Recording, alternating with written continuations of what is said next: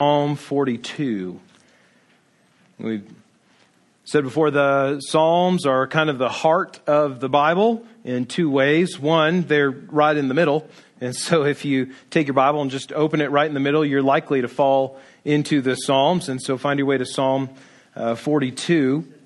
They're the heart of the Bible in a second sense, in that uh, the Psalms give us uh, helpful ways to to pray to God, helpful ways to give words to uh, maybe different uh, emotions, different times, different seasons of our life. The Psalms uh, give us language where, where we may not have language to express how we really feel. And that is certainly true when it comes to uh, this now, the, the third kind of, third genre of psalm that we are looking at in this series, the laments. We've looked already at hymns. We looked uh, last week at songs of thanksgiving, and this week we'll look at the lament psalms, uh, in particular Psalm 42 and 43.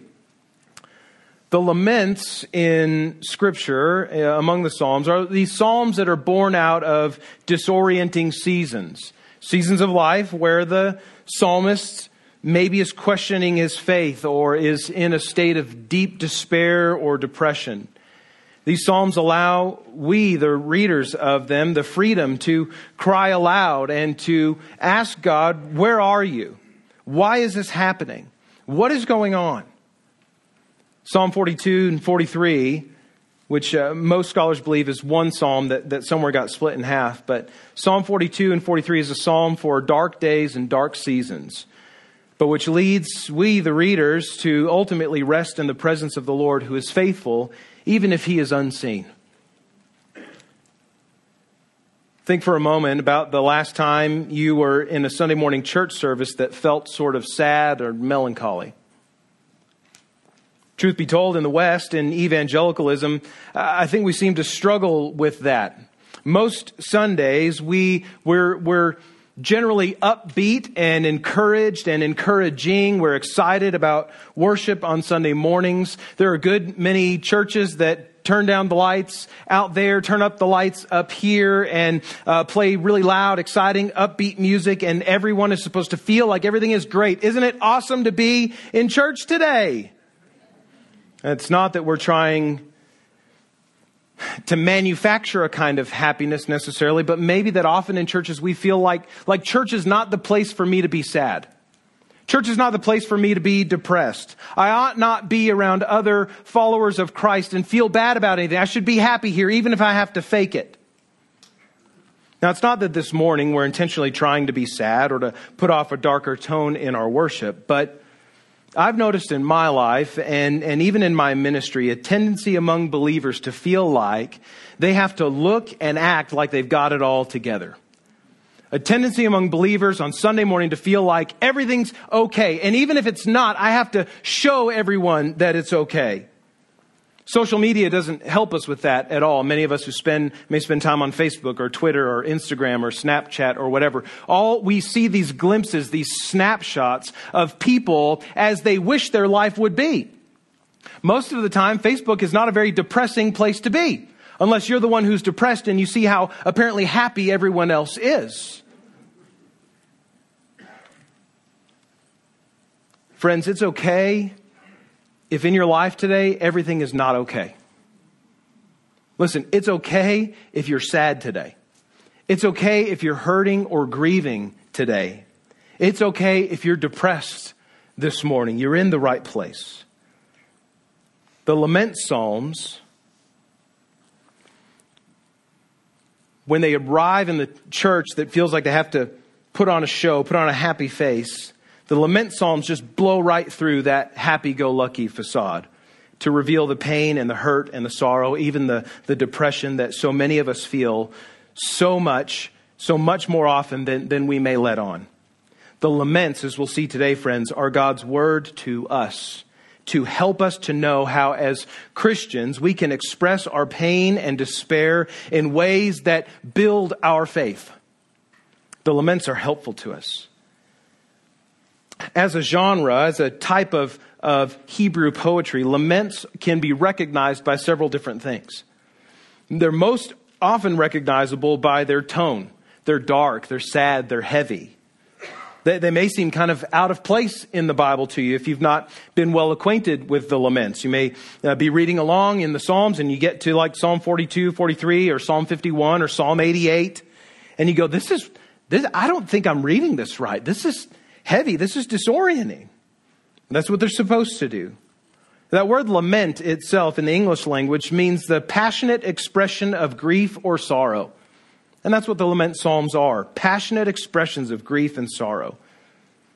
One scholar, Tremper Longman, says that psalmists, uh, uh, uh, notes that psalmists uh, may lament several different things. So as you come across lament psalms, you may find the psalmist lamenting his own thought or his own actions, maybe lamenting his own personal sins like David does in Psalm 51 may find lamenting the actions of others against them, uh, lamenting the, the action of enemies who are oppressing the psalmist. Maybe even lamenting frustration uh, over God Himself, His apparent absence in the moment, His lack of action on behalf of the one who is crying out to Him for help. The same scholar, Tremper Longman, notes seven different elements that are often uh, present in the laments, and not all of these are always present, but often they are, and usually, um, uh, usually more than one. There's often an invocation, uh, a call to those who may be reading or participating in the psalm.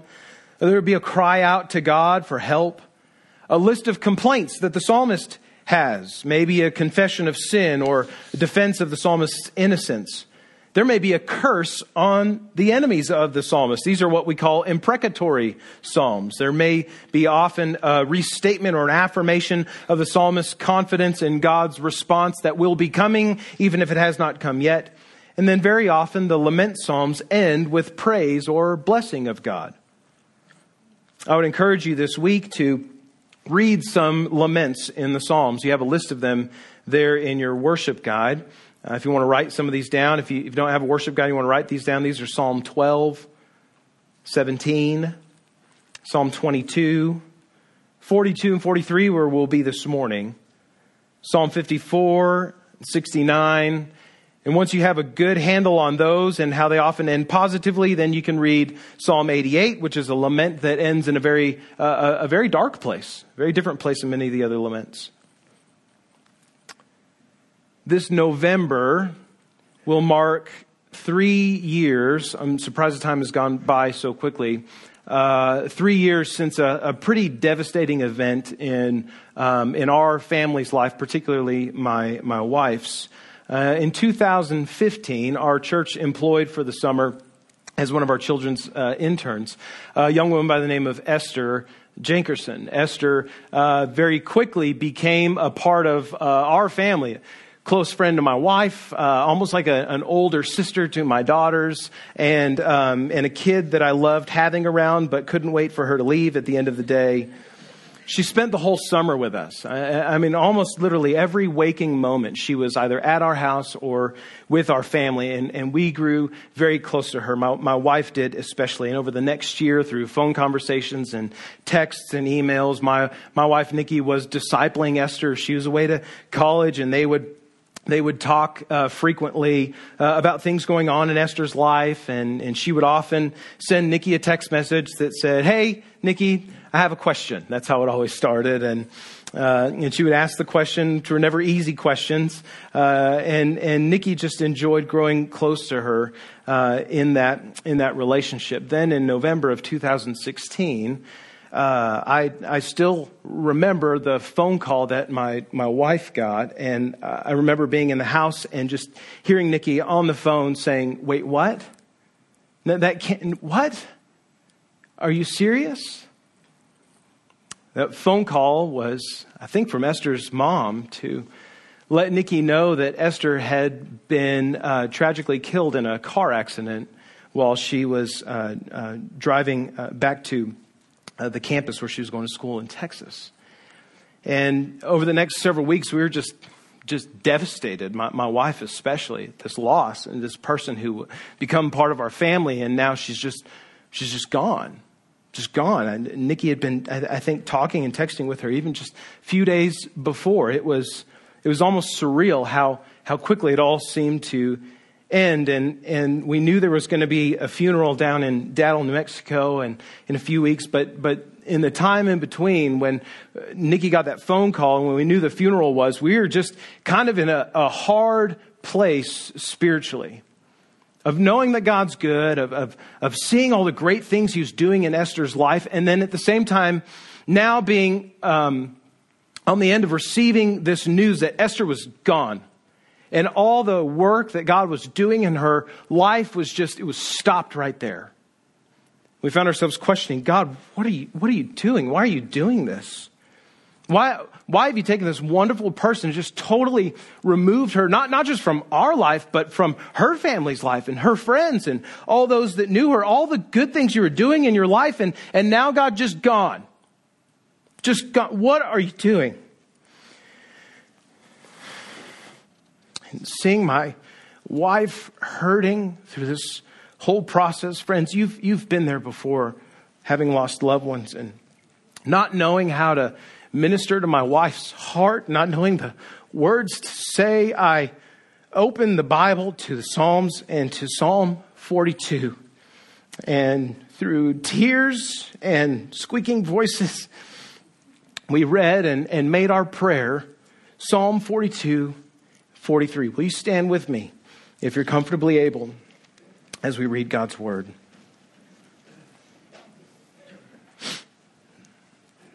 The psalmist laments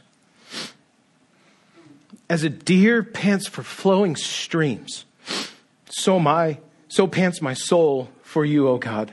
My soul thirsts for God, for the living God. When shall I come and appear before God?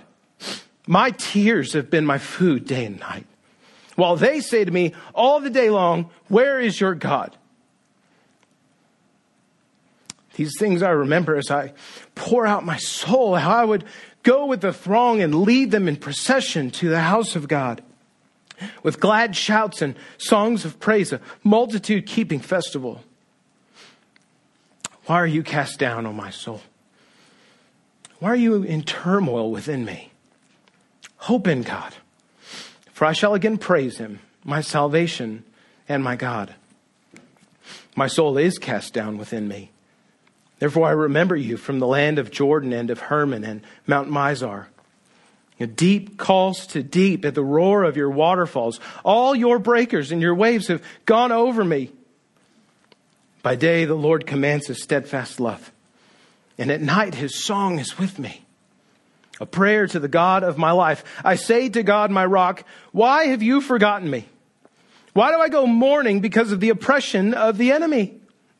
As with a deadly wound in my bones, my adversaries taunt me, while they say to me all the day long, Where is your God? Why are you cast down, O my soul? And why are you in turmoil within me? Hope in God, for I shall again praise him my salvation and my God. Vindicate me, O God, and defend my cause against an ungodly people. From the deceitful and unjust man, deliver me. For you are the God in whom I take refuge. Why have you rejected me? Why do I go about mourning because of the oppression of the enemy? Send out your light and your truth. Let them lead me. Let them bring me to your holy hill and to your dwelling. And then I will go to the altar of God, to God my exceeding joy. And I will praise you with the lyre. O God, my God. Why are you cast down, O my soul? Why are you in turmoil within me? Hope in God, for I shall again praise him, my salvation and my God. The word of the Lord. Please be seated.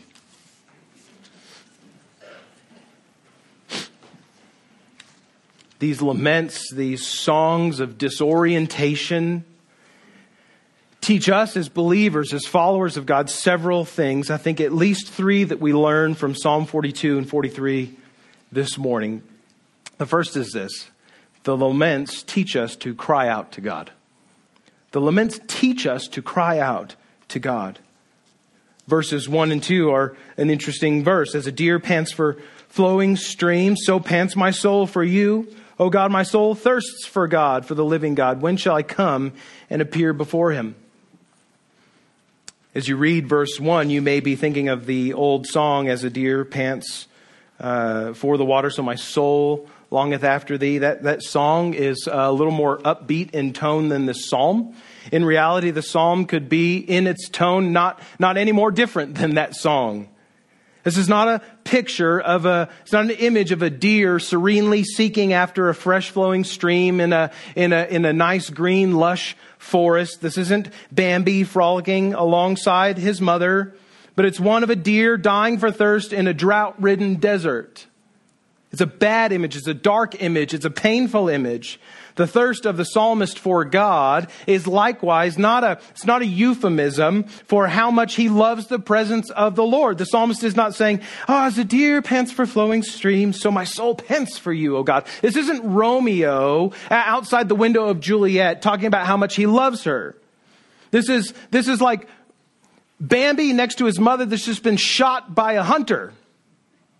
It's dark. It's sad. It's, it's, it hurts. This is how deeply the psalmist hurts at the sense of absence he feels from God. I'm like a deer in the desert with nothing to drink. And God, you are what I need. You're the only thing that can quench my thirst, and I'm in this desert. And so he asks, When shall I come and, uh, and appear before God? It's a question of pleading for a hearing. He wants God to hear his case. He wants God to pay attention to him. He feels like, like God is so far off. he's not even paying attention to the psalmist. Clearly, the psalmist feels, feels bereft of God, ignored by him. Verse 3 is a concise statement about the deepness of the psalmist's depression. He says, My tears have been my food day and night with some exaggeration here. The psalmist notes that in his grieving, the only thing he has had to fill his belly and to sustain him are his tears. Have you been there, friend? You can't eat, you can't drink, you, you, you, uh, a place of grief and mourning in life, such that the only thing you can do is, is cry. That's the, it's the only expression you have. That's where the psalmist is. And meanwhile, the whole of the people are taunting him saying, Where is your God? Where is this God that you so desire? Where's this God that continues to ignore you? Where is he? You keep crying out, he's not there. You tell him how thirsty you are, he doesn't give you anything to drink. You tell him how lonely and depressed you are, and he doesn't show up. Where is your God? And this is what the psalmist is dealing with the whole time. It's not clear whether those that are taunting the psalmist are Gentile non-believers or, or whether they may be fellow Israelites who have, who have somehow forsaken the psalmist in his grief. That's not clear. And either way, I think there's application to our lives there that, that those who taunt and maybe make our grief worse are not always necessarily those who are against us, but sometimes those who are closest to us. In verse 4, the psalmist remembers his days leading the people to worship. He says, These things I remember as I pour out my soul. So he's in the darkest of places and all he can think about were the good times. And by comparison, the, the time he's in right now feels so much worse because of how good things used to be. I remember as I'm pouring out my soul to God, how good things were, how I would go with the throng and lead them in procession to the house of God. I would lead the people with glad shouts and songs of praise. All of us keeping festival before the Lord. It was so great. And now this. We get to verse 5, which, along with verse 11 of chapter 42 and verse 5 of Psalm 43, uh, compose a consistent refrain throughout the song, uh, uh, almost like a chorus, if you will, lines that are repeated throughout uh, the song. These three identical refrains are what pull this whole psalm together. It's, it's, it's the, the thread that stitches this psalm together. The refrain is consistent in its call to the psalmist. It's the same every time. But there's increasing force uh, uh, of confidence in the heart of the psalmist as the psalm goes on. But here's the first refrain. In the darkest of places, in the darkest of moments, the psalmist stops and says, Why are you cast down, O my soul? And why are you in turmoil within me? Hope in God, for I shall again praise him, my salvation and my God. Hear this first refrain, the refrain the first time, would lead the psalmist and would lead us, the reader, to reflect rightly on the good days of worshiping the Lord with the congregation. That's what the psalmist is remembering in this dark day. Those were good days for the psalmist. And for us, we who may be in a, a, place of depression, of grief, of mourning in our life, we can look at the, in the past at the times where God has been good, where he has been faithful. We can remember those things and remember that they were good days. And in those days, God was worthy of our praise. And even now, in the depression of the moment, these memories of better days invoke in the psalmist and, and ought to in us also a longing, a desire, a hunger to worship God again one day. Hope in God, he says, for I shall again praise him, my salvation and my God. I may, I will again praise him. Maybe not today. I may not be able to rejoice in the Lord today because it hurts so much. I may not be able to feel like there's light at the end of the tunnel today because it hurts so much, but I intend to one day. As soon as I am able, the psalmist is saying, I will praise him. The laments teach us, friends, to cry out to God. So do like the psalmist has done. In your pain, cry out to him. Turn to the only one who can understand your pain. That is the truth of this passage, that God understands your pain. So cry out to him for help. Not, not only can God handle your cry for help, but he himself knows suffering like the suffering that you are going through. He himself has experienced the, the greatest amount of suffering anyone can ever experience in Jesus Christ, his son. When you cry out to God from the depths of your depression, from, from the darkness of your grief and mourning, know that God who hears you also understands. As Hebrews chapter 4 verses 15 and 16 tell us, we do not have a high priest who is Jesus, who is unable to sympathize with our weaknesses. But we have a high priest who in every respect has been tempted as we are and yet was without sin. So then let us with confidence draw near to the throne of grace, that we may receive mercy and find grace to help in time of need. Dear friend, if you are depressed, if you are sad, when you are grieving, when you are mourning, when, when your whole life feels dark and black, like you are in, in, in what a poet has called the dark night of the soul, and you have nowhere else to go, cry out to God because He understands your pain. Cry out to Him. Cry out to Him. The lament psalms teach us to do that. The lament psalms teach us also that as we're crying out to God in our prayer, to recognize within ourselves conflicting emotions to recognize within ourselves that, that in our grief, we may just be all over the place. Verses, uh, the end of verse, uh, second half of verse 5 and 6 through verse uh, 11 communicate the kind of internal waffling, the, the back and forth, the flip flopping of the heart that takes place in the soul of the believer and the soul of this, the, the soul of the psalmist who is genuinely hurt, genuinely depressed, genuinely oppressed by others.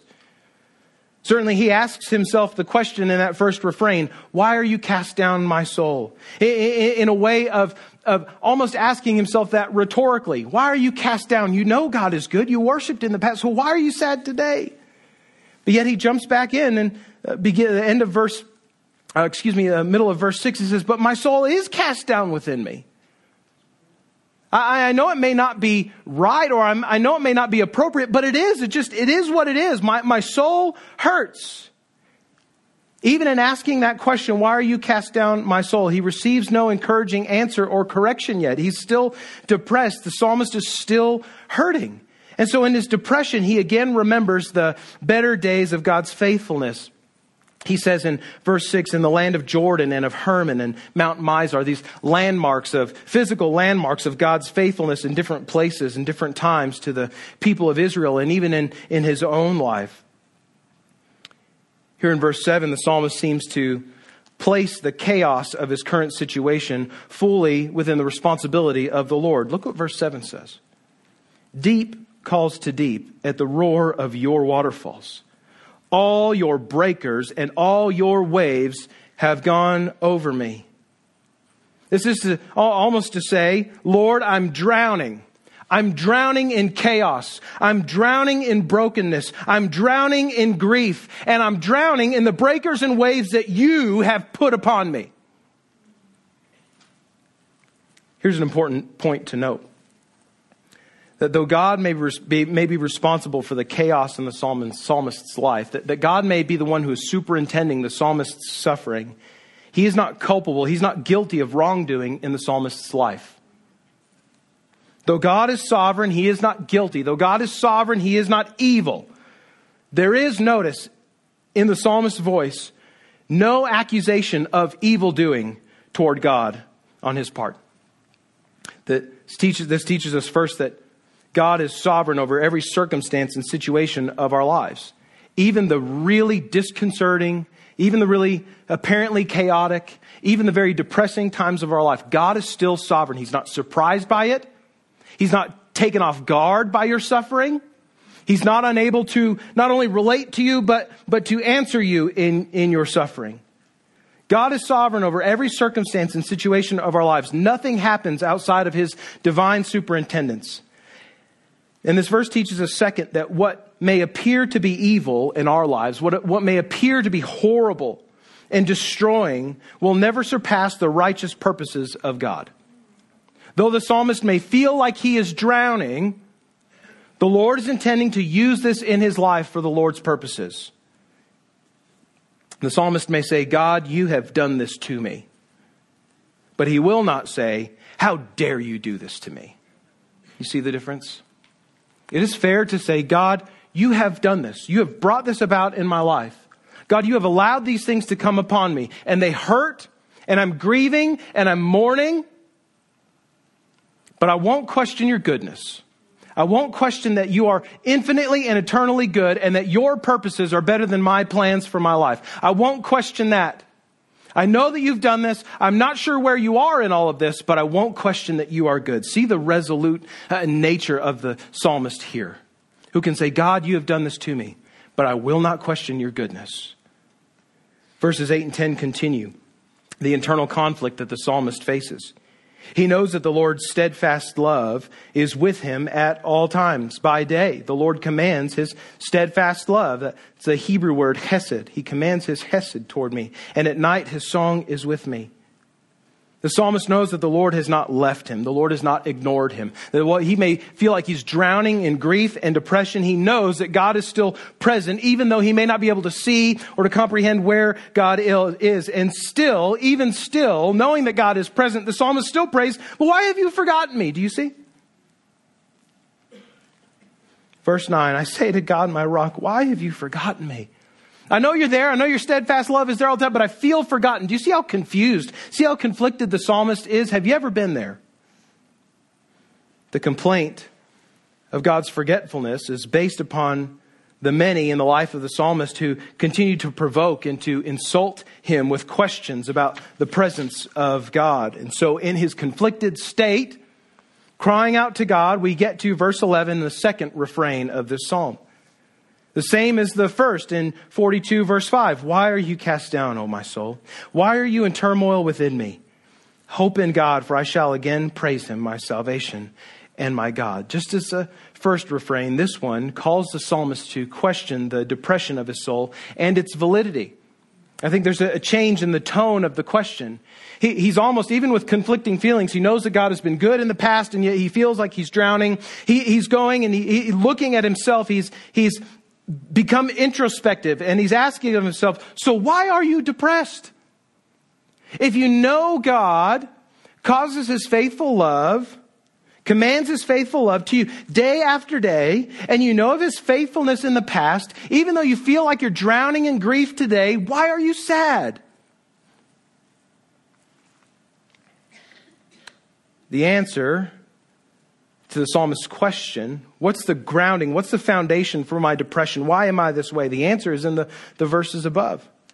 The psalmist is oppressed and he's insulted by those who are unfaithful, but still, verse 11 calls the psalmist and calls us not to the insults of the unfaithful, not even to the, the internal crisis of faith at the present moment, but calls uh, the attention of the psalmist and to we who are reading it to a faithful God who never fails to bring praise in the hearts of his people.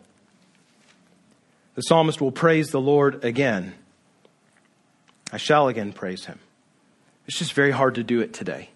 I know that I will. I'm confident that I will. I can begin to see light at the end of the tunnel.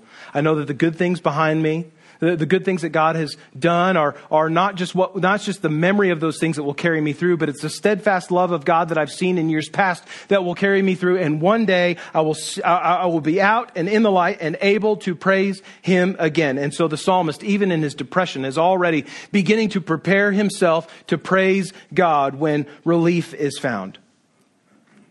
Know this this morning, friends, that just as the Lord commands his steadfast love, and at night his song is with us. So also know that God's love is unchanging and unfading. So anchor your hurting soul to it. When you feel like all of, like when, when you feel like a ship tossed at sea, in, in all the chaos of your life, the grief, the mourning, the depression, the anger, whatever it is that has beset your soul, when you feel like you're tossed all around and you don't know what you have to hold on to, know that God's love for you is unchanging and unfading. So anchor your hurting soul to God. Anchor your hurting soul to His love. Understand this, friends, that God will not love you, cannot love you any more than uh, He already does, nor can He love you any less because of who you are. But God loves you perfectly, intimately, infinitely through his son, Jesus Christ. And everyone who knows Christ as Savior knows the fullness of God's love every single day. Let me say this also. The world is prone to telling us to follow our heart and go where your heart leads you. Dear friends, if the psalmist followed the wisdom of the world today, he would have ended up in a very dark, perhaps deadly state if he'd listened to his heart. His heart is conflicted. His heart condemns him. His heart tells him there is no hope, and yet he knows that, uh, that, that the Lord commands his steadfast love day by day. That the Lord is, is faithful and loyal to those that he loves and is called to himself by his own grace. And so the psalmist doesn't anchor his life in the changing condition of his heart, he anchors his life, he anchors his soul to the unchanging love of God. There is a hymn that is very uh, popular uh, within the church and has remained popular for uh, almost about 150 years now. The hymn, It Is Well With My Soul, written by a man by the name of Horatio Spafford. Some of you may know the story of how he came to write this hymn. In November of 1873, Horatio Spafford, a Chicago businessman, sent his wife and his four children uh, on a ship across the Atlantic uh, so that they could get away and vacation for a time uh, as a family. He had to stay back in Chicago for a little while because some unexpected business things came up, and so he sent his family in, ahead, intending to in the next few days get on another ship and then meet them there in Europe. On the way, the ship on which they were traveling struck a Scottish vessel, a, a, heavy vessel, and the ship on which his wife and four children were traveling sank in just 12 minutes. His wife, Anna, was the only one among all of his family that survived. Four of his children were lost at sea. And when she was, uh, she and others were rescued by other ships, uh, they were taken to Wales. And once she got to Wales, she sent a, a wire back to Chicago saying simply, saved alone, what shall I do? Four days later, Horatio Spafford boarded a ship to Britain to meet his wife, who was the only survivor of this uh, terrible, uh, terrible tragedy. And as the ship on which he was traveling across the Atlantic approached the spot where, his, uh, where the previous ship sank and where his children uh, sank to their death, the captain of the ship on which Horatio Spafford was traveling called Horatio to the cabin and he said, uh, he said, Mr. Spafford, we're now, we're now approaching the place at which uh, your wife and children's boat sank. And it was there around that area that the song it is well with my soul, welled up in the heart of Horatio Spafford, and he wrote it. There in the spot where his children da- drowned, in the middle of the ocean, on his way to meet his grieving wife, Horatio Spafford wrote, When peace like a river attendeth my way, when sorrows like sea billows roll, Whatever my lot, thou hast caused me, caused me to say, It is well, it is well with my soul. Friends, understand what I believe Horatio Spafford did that God's love is unchanging and unfading. And in darkest times, your most conflicting moments, you can anchor your hurting soul to Him, and He will bring you through. The laments teach us to cry out to God, they teach us to recognize conflicting feelings within our soul. And then finally, the laments teach us to, at the end of it all, and, and even through it all, place confidence in God. The laments teach us in dark times of life to place our confidence in God. Moving to Psalm 43, the second half of the psalm, verses 1 and 2, the psalmist says, Vindicate me, O God, defend my cause against an ungodly people. At this point, the situation of the psalmist is not much improved. He's still in a dark place. People are still taunting him. People are still giving him a hard time about his faith in the God that he's crying out to, who apparently doesn't seem to be answering. In fact, now his cry to God is to bring justice and to vindicate his life, to vindicate his faith in the face of unjust and deceitful people. Come to my defense, God, is what the psalmist is saying. Come to my defense against those same people who have been asking me all along, where is your God? This cry of vindication goes out to God in whom the psalmist is, is still finding his refuge, but who feels rejected by the silence of God. He says in verse 2, You are the God in whom I take refuge. Statement of confidence, but then a question. So why have you rejected me? Why do I go about mourning because of the oppression of the enemy? Even though he knows God is present, even though he knows God is his refuge, he's still trying to figure out why all of this is going on. But then there's a shift in verses 3 and 4, a very marked shift. These verses are entirely different in tone. They're, they're not dark and heavy and melancholy like the verses before, but rather they, they, they are lifted, they are lighter, they are more confident and optimistic. The psalmist writes, Send out your light and your truth, let them lead me. Let them bring me to your holy hill and to your dwelling. And then I will go to the altar of God, to God my exceeding joy, and I will praise you with the lyre. Oh God, my God. These verses are quite different. The psalmist does not tell us why, but his tone has changed from one of sorrow and grief to one of confidence in the Lord. His, his prayer shifts from the conflicted, where are you, God? Why is this happening? To the confidence of, God, send out your light and send out your truth. They will lead me. They'll lead me to your holy hill to lead the people in worship again. This, these verses are to say, I see your redemption coming, God, and I'm confident in you, even though I'm crushed in spirit. And we get to the third refrain, the, the, the final chorus, repeated line of the psalm. And now, in light of verses 3 and 4, I think it takes on a slightly different tone. Send out your light and your truth. Let them lead me. Let them bring me to your holy hill and to your dwelling, dwelling. Then I will go to the altar of God, to God my exceeding joy, and I will praise you with the lyre. O God, my God, why are you cast down, O my soul? Why are you in, with, in turmoil within me? Hope in God, for I shall again praise him, my salvation and my God. Now for the final time, the psalmist asks himself why he is so dejected. Why is he so depressed? The reasons are still legitimate. He's oppressed by the attacks and the insults of the enemy, right? But because of the tone of confidence in his cry to God in verses 1 through 4, this final refrain carries a tone of confidence for us as well. We, the reader, are reminded of Psalm 30, verse 5, where the psalmist says, Weeping may tarry for the night, but joy comes with the morning. There's a lifting of the psalmist's head. There's a lifting of his heart to see the rejoicing that is on the horizon, to see the cause of joy, which is God himself, right? Verse 4, verse 4, excuse me, I'll go to the altar of God, to God my exceeding joy. The psalmist finds his joy even in darkest moments in the person of God himself, in the presence of God himself, in the worship of God himself. There is joy there. So, dear Christian, as we learn from Psalm 42 and 43, place your confidence in God. Lament your sorrow with your head lifted high. Sounds like a paradox, sounds like a contradiction in terms. But you can cry out to God with your head lifted high because Christ is the hope of your salvation. You can cry out to God in deepest, darkest moments, in times of most questioning and, and, and most grief and pain in your life because Christ is the hope of your salvation. For every one of us who has turned from our sin to place our faith in Jesus as Lord, who died uh, in our place to take the penalty for our sin, was raised from the dead to make us right with God, to restore our, our heart to a right relationship with our Creator. We who hope in Christ that way know that as dark as today may be, there is hope and there is joy in Christ. There is confidence in the salvation we know that God has promised to everyone who calls upon His name. The psalm ends with the certainty of the Lord's salvation.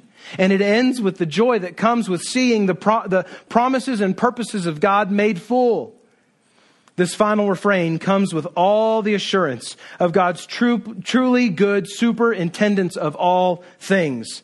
Hope in God, says the psalmist. I shall again praise him, my salvation and my God. And so we, when we are lamenting, learning to place our confidence in Christ, the hope of our salvation, placing our confidence in the, in the, in the person of God himself, we can then, in times of lamenting, look at everything, all the chaos, all the disorder, all the pain in our lives today, and we can say with Joseph from Genesis chapter 50, Joseph who was sold into slavery in Egypt by his own brothers, we can say, as for you, you meant this for evil against me, but God, who superintends all things, meant it for good, to bring about today that many people should be kept alive as they are today. I don't know why this is happening. It seems evil, but I know God's purposes are good and He will do what He intends to do. In our lament, lamenting with confidence in God, we can say with Solomon in his old age in Ecclesiastes chapter 8, though a sinner does evil a hundred times and prolongs his life, yet I know it will be well with those who fear God because they will fear before Him.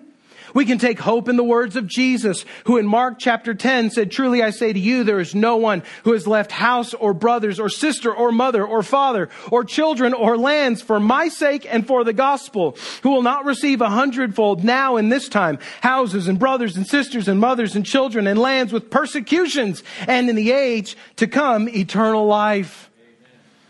We can, in our lamenting, with confidence placed in God, glory with Paul, who says in Romans chapter 5, not only this, but we rejoice in our sufferings, knowing that suffering produces endurance, and endurance produces character, and character produces hope.